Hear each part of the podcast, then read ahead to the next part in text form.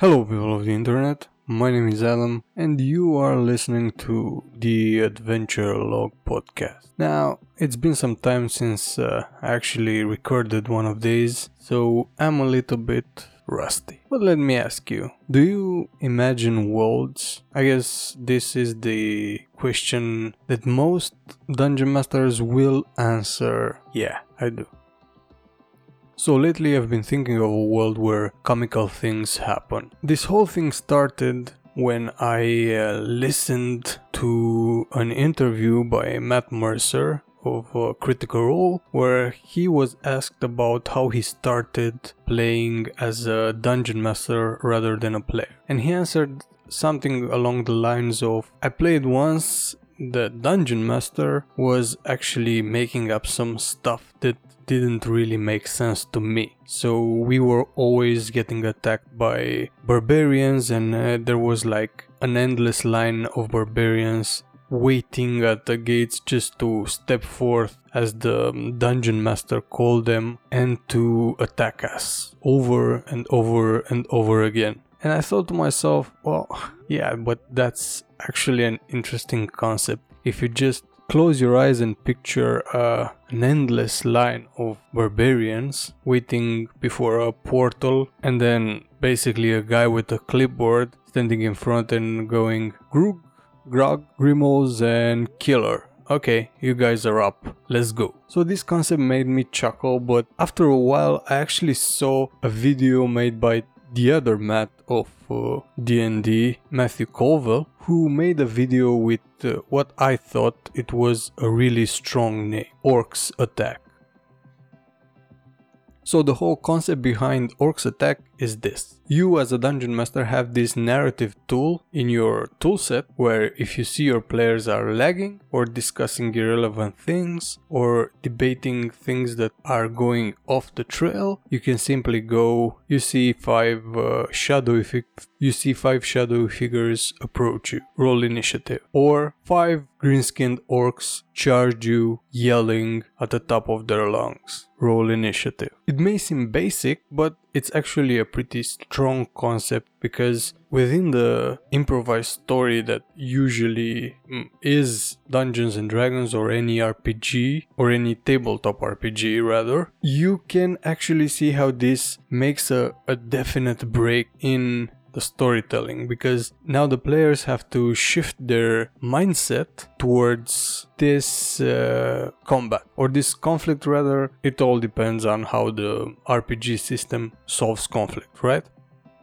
So that was the second piece of this uh, let's say fantastic world that uh, i'm trying to imagine. The third piece was after a session of uh, D&D, I discussed these two concepts with my players, and we started going on a deconstruction uh, cascade or a deconstruction spiral, where we would think about the most ridiculous concepts that you could think about within this world. Like, okay, so let's say that this world exists where you can uh, be a hero and at any given time orcs can attack. What happens then? So, well, I guess uh, maybe you're an older hero and uh, orcs have been attacking you for decades now. What happens then? You can probably kick their asses, and maybe you've killed enough orcs where you just started collecting them. I'm guessing there's at least one of these heroes in this world that basically build a hut from just orc bones. Or maybe you're a merciful person and you don't really want to kill these guys. So you start talking to them. What happens then? Right? Maybe now you have a large force of just cheap, if not free labor, that you basically convince that they shouldn't be attacking you, they should be your allies. So basically, I took these three concepts that I experienced with my own uh, uh, lenses, and from this, I made the world of orcs attack. So this is how it goes, basically. If you are a hero within this world, it means that you are basically a light or a um, force for change. Your future actions will move the needle of this world towards the better or the worse. You are basically the person who has the most probability to change the world. The universe fights against you by having orcs attack you at any given moment. That's it. The concept is really simple, but it's a split concept because if you consider the heroes, you must consider the orcs. And when you consider the orcs, you think about this. You are an orc. You are part of the endless horde. You have been preparing for all of your life to strike down the heroes and to save the world. The brood mothers, these big demonic figures who raised you and trained you, have told you over and over again in order to preserve the world, in order to save it, you must extinguish the lights of change. That is the only way through which your God, the God who made you, will become uh, dominant and will give you the paradise that you deserve. But even within the orcs, which are pretty much raised by the broodmothers, these big demon ladies, there is dissension. Are you truly part of the endless horde? How can the horde be endless? Orcs that examine those aspects are basically keepers of the secret history of the orcs, who know that uh, their race from the very beginnings have been enslaved by the brood mothers and by the influence of the dark god. Those orcs guard the secret history and they know that they are actually a race based on uh, honor and strength and not just mindless rage. Basically, what I want to do with this whole concept of this universe is to create a board game and an RPG. And uh, the board game, I imagine from the perspective of the heroes, like you're one of the heroes and you're trying to accomplish one of the, let's say, cinematic or uh, uh, cliched objectives like you want to rescue a damsel in distress or you want to storm a castle or i don't know travel the world or some such which is represented by cards right? And in order to do that you must complete some required amount of uh, challenges. And within every challenge you get attacked by orcs that you must defeat and as you defeat them you become more powerful and then when you complete all of the challenges and finally the objective the game ends. Right. So basically you and your party are playing against the game.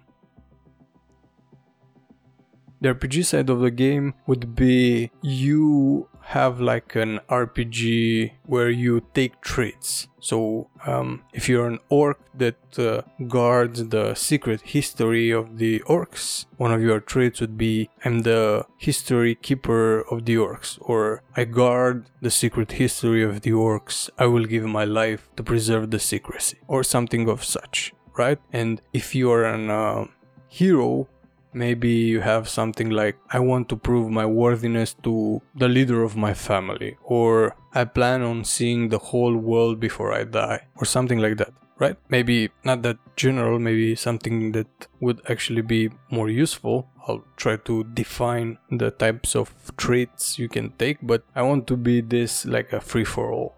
But even the RPG side isn't really unstructured. What I think about is uh, in order to create your character, if you're a hero, your defining trait is how you react to the first time you get attacked by orcs. So the first time that you are recognized as a danger and get attacked by orcs, you will have some sort of reaction, some sort of reaction. So you will probably fight or flee or hide or use trickery or use magic or some such. And that instant defines your hero type or archetype. But if you're an orc, on the other side, your uh, archetype is defined by how you face your upbringing. So within your upbringing, there will be tests to corrupt you towards the more darker side of your nature. How you react to those defines your archetype as an orc. And I mean, on the RPG side, this is what pretty much occupied my mind for a long while, and I actually felt the need to just speak it out loud in order to have more structure to this. But, you know, if you're listening thus far, what sort of worlds are you thinking about? What what do you care about most? Do you like the storytelling aspects or the map making and uh, let's say rigging of economies and setting up uh, elaborate uh, cascading events or some such?